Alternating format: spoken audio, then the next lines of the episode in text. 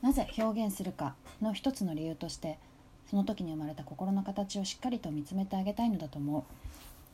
出来事を語りたいんじゃなくて感情を留めておきたい。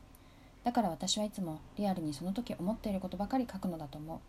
ちゃんと観察しながらじゃないとリアルに書けない。描けない。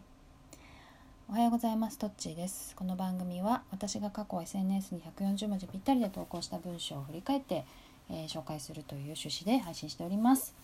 えー、私はですね、まあ表現するとかアウトプットするとかいう言い方をするけれども、まあ、今日のひゃくよんじゅう文字っていう、まあ、コンテンツとして毎日 エスエヌエス に Twitter とかノートとか Facebook に毎日投稿してるんだけど、これをねな、まあ、やってる理由はいろいろあるんだけど、その何を大事にしてるかっていうと、その時に思ってること、リアルに私の感情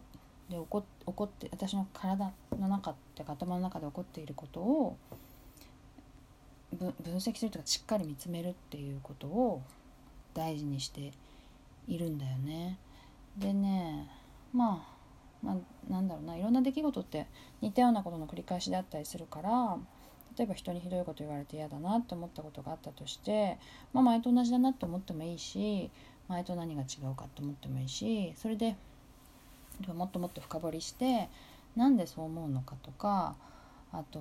どこがやっぱり嫌でどこが許せないのかとか、まあ嫌じゃなかったあのセリフと嫌だったこのセリフと何が違うのかとか、この人との関係性がどう違うのかとか、なんかそういうのをね細かく細かく見ていくんだよね。でそれその時のでその時の気持ちをリアルに言葉にしたいっていうのが欲求としてあるみたい。うーんそうだから、まあなんか過去にこんな感動的な出来事があって、えーと、こんな気持ちだったって思う思ってそれを語る、なんかいい話として語るのももちろん悪くないんだけど、私としてはもうまさになうなうとかなんとかなうみたいなことを語れた方がより細かく見ていけるよね、自分の感情を、うん、やっぱり記憶っていうのはポロポロいろんなことが落と、落とされてこぼれていくから、今思ってることをきちっと書くみたいなことが結構楽しいんだよね。だしあと そ, それが例えば過ぎ去ってしまった人に共感してもらえたりとか、あとはあ 私, の私がこう思うのってこういうことだったんだみたいに、まあそれも共感だけど、なんか納得